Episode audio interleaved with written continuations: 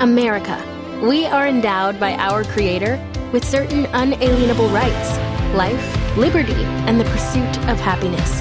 At Grand Canyon University, we believe in equal opportunity, and the American dream starts with purpose. To serve others in ways that promote human flourishing and create a ripple effect of transformation for generations to come. Find your purpose at Grand Canyon University. Private, Christian, affordable. Visit gcu.edu. Hi, folks. Be sure to visit my website at dr-history.com for a short personal video message, to listen to the latest stories, and to leave a comment. Right now, he is here with all of his radiant glory. And he has a doorman that, uh, when he opens the door of his pickup, comes over and polishes the door handle so everything remains shiny and gleamy. Here he is, Doctor History. Zeb, you didn't mention the red carpet that you roll out. Yeah, I know. For me, the dog ate it. No, okay. so I got to say hi uh, to a couple of people. Zeb, uh, Scott in New Mexico. Scott, New Mexico. In New Mexico, and he suggested a story, and I haven't looked looked it up yet. A, a story about Starvation Peak, and I don't know anything about it. But oh, you got me on that to one. Scott, I am going to check that out, and I have to have to also recommend uh, uh, thank Jeff, who was one of the ones that, and he's been a long time listener. Uh, I've heard quite a bit from Jeff. Good, good listener. He's one that also suggested a story on Bass Reeves, which we did. Oh yeah, I So- enjoyed that. Yeah, yeah, that was that was fun. Every time I, there ought to be a ballad, a country song that says The Bass Reeves. Bass Reeves. Well, I've never heard you sing Zeb, and I don't don't know that I want to. well, I don't really care that I take your uh, your negative impact on my program. Goodbye. well, you and I probably wouldn't make the Mormon Tabernacle Choir, right? Well, you know, we're not that bad. I bet you if we tried real hard, we wouldn't chase that many cats away. I don't know. Oh, what are we going to talk about Okay. today? Well, before I start, I got to say this: I have now been to a professional recording studio, and I have record. I've recorded the first four chapters of my book. Really? And uh, this guy that's helping me is putting sound effects to it and one thing and another. So I think it's when I finally get this book all recorded, I'll have it in the written form. What's it going to be called? It's going to be called From Coal Miner to Cowboy Really? My Journey. Wow. A story about a guy named John T. Radmore. And they're putting sound effects behind Yeah, it. Oh, it's yeah. wonderful. Yeah, you did fact, this down in Salt Lake, right? Yeah. Uh, in fact, if we have a minute after the show, I'll let you listen to about a minute of it. Oh man, I'll tell you what, that's impressive. Now be honest, be honest. Okay. Because I've done tons of voiceovers for major commercials on television and everything else. How many takes did you have to take? Zeb, you've heard me on this show. That's all I'm going to say. Okay. All right. So I'm going to tell you a story today about a guy, and I'm going to bet most people have never heard of this guy. His name is Cherokee Bill. Cherokee Bill. I never have. Okay. Well, so Cherokee Bill, he can be compared to John Dillinger and Pretty Boy Floyd in the 19, of the 1930s, but like these men, he did get a lot of national press for his uh, exploits, and the well-known uh, New York Times actually had a running commentary on his actions and his deeds in the Indian Territory. Really? And Cherokee Bill was actually every bit as colorful and outrageous as any criminal on the western frontier, and maybe even more so. But here, again, here's a guy that, uh, for whatever reason, kind of drifted off and not much heard about him. Now, there were a few things about him that made him kind of unique uh, for a famous kind of desperado. First and foremost, he was actually part uh, Cherokee. He was a citizen of the Cherokee Nation, so uh, kind of a mixed blood type guy. Okay. Now, Billy the Kid was remembered and immortalized in books and films in the 20th century, but this did not occur for Cherokee Bill. Just not quite the romantic type outlaw. Was he jealous? I don't think he, I don't know. It doesn't say that he was jealous. I see. Okay. Now, the boldest and the most brazen robbery by Cherokee Bill and the Cook Gang occurred on Monday morning, July 30th, 1894, when the gang robbed the Lincoln County Bank in Chandler, Oklahoma Territory. Have you been to Chandler or heard of it? I, don't know I how big- have, but when you said Lincoln County, I would have almost thought you were going to be talking about New Mexico. Well, uh, Oklahoma Territory. Yeah. Okay. Uh, but Chandler was the county seat of Lincoln County, which uh, that's yeah. And then we got get into the Bill Tilghman and Yeah. and the sheriff in, uh, of Lincoln County. Anyway. So at about 10 o'clock on that morning, that July morning, five heavily armed cowboys rode into town from the northeast, coming down Manvel Avenue to 7th Street, where they turned and went into an alley. They rode behind Fletcher's hardware store and stopped at the rear of the Lincoln County Bank where they got off their horses. Now, I'm going to there's a newspaper article, and I'm going to read what they said because of the unique uh, terms that they used Oh, okay. in that article. All right. So here's what the Guthrie Daily Leader newspaper earlier on August 1st said on the front page story. And in the headlines, it says, Dastardly Deed of Demons. The Lincoln County Bank at Chandler looted. A citizen ruthlessly slain. Now, doesn't Well, that get your attention? They really used a colorful verbiage back Yeah, in those that was days. the headline. Dastardly. yeah, deeds. dastardly deed of demons. Of demons. Oh, yes. Yeah. So here it goes. Here's their story. Chandler, Oklahoma, July 31st. The quiet and serenity of this little sil- uh, city was rudely disturbed yesterday morning by Rudely. rudely by a bold bank robbery. Uh-huh. At about nine o'clock, five horsemen, dressed as typical cowboys and heavily armed, rode into town from the north along the street east of the courthouse. And turning down the alley back of Fletcher's hardware store, proceeded to the rear of Lincoln County Bank where they dismounted. That had to be told. I mean, Well, they had to say they dismounted. Oh, sure. Yeah. Okay. Yeah, because you wouldn't, you Yeah. know, you have to know that. Yeah, oh, yeah, very important. Yes, and it continues. One of the men held the horses, while two entered the building from the rear, and one from the front entrance simultaneously, while another remained on the guard on the outside. Oh, boy. Mr. Harvey Key, president of the bank, was at the teller's window when one of the men stepped up and presenting a Winchester said, Winchester said, "Say you darn son of a gun." Now, I would assume that uh, you're reading this exactly, Exactly as it- verbatim as to how it really happened. Well, all I can tell you, Zeb, is there's some blanks. I, And he said, You son of a gun, shell out your cash and be darned quick about it. Darn. Darn quick yes, about sirree, it. Bob. Two. At the- Dastardly Da- deed. Dastardly deed. At the same time, noticing O.B. Key, the cashier. Now the story continues. Oh, boy. The third bandit then went to a room in back of bank building where F.B. Hoyt lay very sick and compelled him to get to, up to open the safe. Hmm. Hoyt came in at the point of a Winchester and made an effort to open the safe, but was so nervous that he did not succeed, although being roundly cursed for his delay and having a Winchester snapped in his face once or twice. Ooh. Exciting, right? Yeah, the guy was sick and he was at the bank? Yeah, he was. Yeah, He lived there or I- something? I, don't know. I think he was sick and went and laid Oh, down for a while. okay. So the story continues here from the newspaper.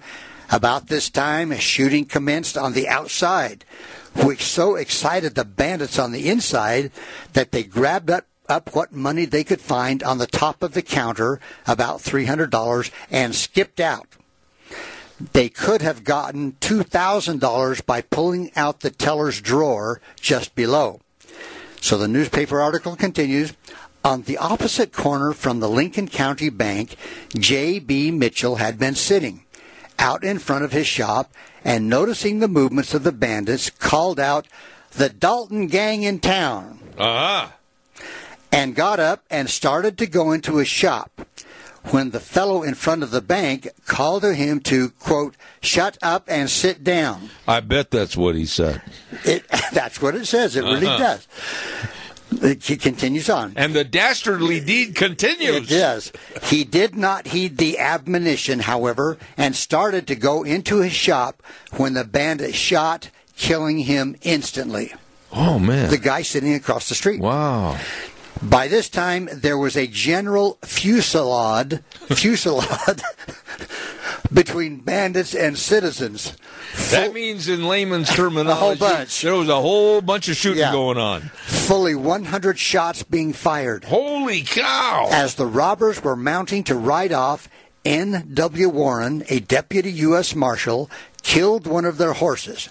But the owner got up behind one of the others and roll, all rode off in the same direction from whence they came, the Creek country. Sheriff Parker immediately organized a posse and started in pursuit. At the edge of town, another one of their horses was killed. They overtook an old German in a cart, took his horse out of the cart, and rode on. They also made old man Pollard dismount and appropriated his horse also. The sheriff and posse came up on them near Chuckahoe, and a hundred or more shots were fired. There's a whole bunch of lead flying around. you know that? Yeah. Uh, you know, can you just imagine sitting reading this newspaper article, Who Zeb? counted all those shots? I don't know. But uh, so it, it keeps going. One of the bandits were shot and taken prisoner. Aha. The others scattered through the woods and were lost track of. I see. The sheriff and posse, feeling that they had achieved enough glory for one day, returned home. The prisoner captured is a young boy of the typical cowboy order, aged about 21 years. He gives his name as Elmer Lucas. He is shot through the hips, the ball going through his body, making a painful and ugly but not seriously fatal wound. So he got shot through the hips, and not fatal. and it wasn't fatal, but the, they didn't say whether he could walk again. No, no. Mm. Now, he gave the names of the band of outlaws. Oh boy. Bill Cook. Remember, this is the Cook uh, gang. Yeah. Okay. So Bill Cook, Tom Cook, Jack Starr, or he was also known as Cherokee Bill, and the prisoner. He says they are known as the Cook Gang and that he joined them at the ranch in the Creek Nation only last Monday. Oh boy. So I'll tell we- you what. What a way to start your employment. Yeah.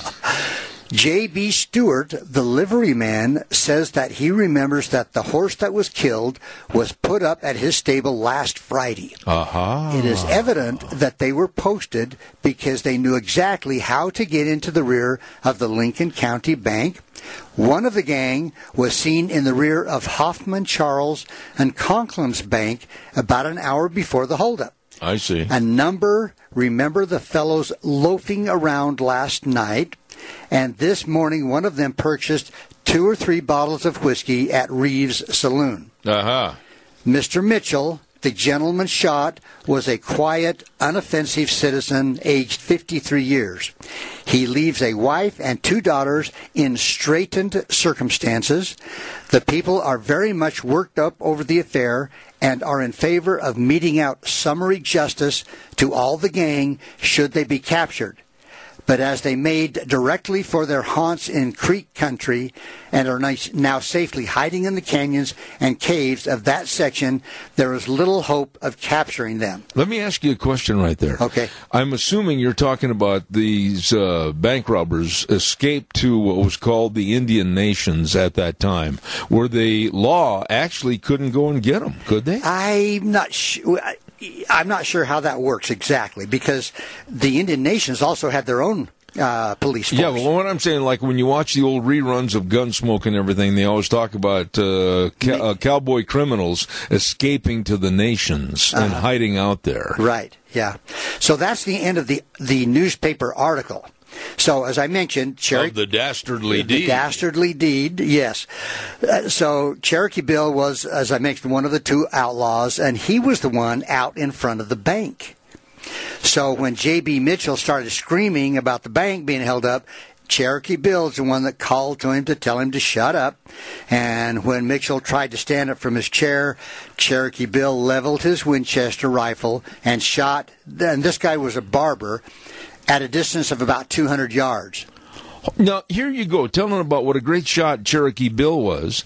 But then later on in the story, you talk about how over a 100 bullets and hardly anybody got Nobody- hit. Yeah. well, maybe they were on horseback. I Oh, don't know. okay. Well, you know, after he shot Mitchell, he staggered a few feet. He fell to the sidewalk n- right near the corner of his barber shop, and actually he died within minutes of being shot. So it was obviously a fatal wound. But and as I mentioned, mentioned 53 years old and had a wife and two young children. That's too bad. So, so when the excuse me, Zeb, when the outlaws came out of the bank, they fired their guns wildly in all directions, and that's probably why there were so many shots being fired. And N.W. Warren, a county deputy sheriff, he actually shot Bill Cook's horse, and then Cook mounted up on behind one of the other gang, just jumped on behind him. Yeah. And the gang was, you know, pursued by the posse put together by Sheriff Claude Parker. And again, another gunfight took place uh, in some timber east not, east of town, not too far out of town. Then uh, on August 3rd, a few days later, uh, in 1894, another newspaper, the Edmond Sun Democrat, said the gun battle lasted for 15 minutes and over 200 shots were exchanged. so, Wow. you know, who was who was counting? Yeah, really, really. you know. Here's 100, 200, Yeah. whatever. So one of the gang, this young guy named Elmer Lucas, was wounded and captured, as I said, by the posse, and the rest of the gang was able to escape into the hills. And Lucas was taken back to Chandler, but you know this was not a friendly place now due to the anger over the death of Mitchell. The people they were calling for lynching uh, this young man. This kid, yeah. Yeah, and so they actually took him to the federal jail at a place called Guthrie, which was the capital of the Oklahoma Territory at the time. See. So they got him out of out of town uh, as quick as they could. But while he was in custody, Lucas named the other members of the gang. According to him, they were Cherokee Bill, that we've talked about, Bill Cook, a guy named Henry Munson, another guy named Jack Starr, Tulsa Jack and Lon Gordon. Now, under interrogation, Lucas also confessed to involvement in that train robbery at a place called Red Rock. And that had taken place prior. But later he was transferred to the federal jail at Fort, Fort Smith, Arkansas, where he was indicted for the train robbery and recovered from his wounds. So he got he got over it. But um, on July 31st, Deputy U.S. Marshal Scott Huffvine, an Indian resident of Kellyville, got information that the Cook Gang was going to meet on Pole Creek Road in the Creek Nation that we're talking Oh. about. To be able to locate the gang, Huffvane, Huffvane got the most famous tracker in the Indian Territory to help him, a guy by the name of Tiger Jack. Tiger Jack. Tiger Jack. They And- really had some nicknames did back in yeah. those days. And he was, and I'm not sure if I'm saying this right, so folks, correct me if I'm wrong. He was an Euchee Indian, E U C H E E, Euchee. I've never heard that term. I haven't either. Euchee Indian, and it was a tribe that was actually closely aligned with the Creek Indians. I see. So it must have been just uh, kind of an off uh, brand. They were cousins. Yeah. But anyway, he had worked with quite a few deputy U.S. Marshals, including a guy named Heck Thomas in tracking down desperados. Now, I've heard that name. Yeah, Heck Thomas. He was. Uh, I I don't remember a lot of detail about him right now. Yeah. But, but Tiger Jack picked up the trail of the gang, but they were too late, and the gang got away. So on August 9th, uh, Deputy U.S. Marshals Jesse Allen and Thompson Pickett, who were also Euchee Indians and members of the Creek Light Horse Police.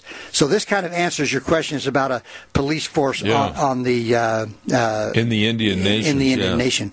And anyway, they located the Cook gang, and with an aid of a, an Indian posse, Allen and Pickett had been hunting the Cook gang uh, since the Red Fork robbery.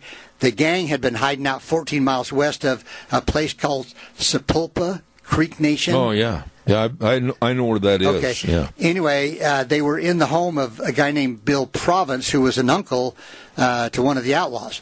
Well, so it was eight o'clock in the morning. The gang was outside the home washing up when the posse, about a dozen of them, came in with guns ablazing, mm. just really going after it. Look out. So a desperate gun gun battle kept on, and resulting in about now this time they counted exactly 40 shots fired. I see. We're, we cut down on lead. yeah, but, well, they were running out. We had better shots. Yeah. Uh, so 40 shots fired between the parties. Henry Munson was killed. Lon Gordon was severely wounded. Curtis Dayson was captured, and one Indian policeman was wounded. I see. So the officers were okay. Only one guy got wounded. What happened to Cherokee Bill? We're getting to that. We only got two minutes I left. know. I'm going to finish this up. So Cherokee Bill, Bill Cook, Thurman Baldwin, and Buck Snyder were able to get away. Oh. And one guy, Gordon, later died from his injuries uh, because he had gunshots to his head and lungs. Cherokee Bill was said to have had irresistible charm and uh, was well thought of in uh, some of the sections of the territory. Cherokee Bill was a lot of times protected by loyal friends, and he had a violent reputation, so you didn't dare mess with him. But anyway, the lawmen pursued him. Uh, hearing of his de- deadly accuracy and fast shooting re- reaction, they kind of avoided him. But the Cherokees, the Creeks, and the Seminoles, uh, he moved easily through their villages because they liked him. Uh, so, anyway, from the time Cherokee Bill joined the Cook brothers, he acted as though he was destined to die in two years and wanted to kill as many men as he could. Some of the fugitives who allied themselves to the Cook gang that summer of 1894 were killed in desperate fights with deputy U.S. Marshals. Others were captured. Some went to the penitentiary. Cherokee Bill was executed for crimes committed in the Indian Territory at the federal jail at Fort Smith, Arkansas, March 17, 1890. Now, was he shot or hung? No, uh, doesn't tell me. I see. He was executed. Now, back, well, I'm going to guess back then it probably just hung. hung him. Uh, yeah. But uh, it doesn't tell me. So which- his fame uh, didn't help him. it didn't help. Uh, you know, another outlaw that came to a bad end, and Yeah. that's the story of Cherokee Bill. A dastardly deed. A dastardly deed. a dastardly deed of demons. there uh, you go. Oh, yes. Let's get it all right. demons, yes. There you go, boy. Yes. Heavily armed, but it didn't help him. No, no. Okay. No. Uh, that was a good story. Kind of a fun one I ran across. Yeah. I, uh, I like to find ones that maybe aren't so well known. Yeah, find another dastardly deed next week, Of would you? demons. Dastardly Of deed demons, yes. yes Thank I, you. I'll see what I can find. Doctor History, one of the best you'll ever listen to right here on Zeb at the Ranch. Thank you very much.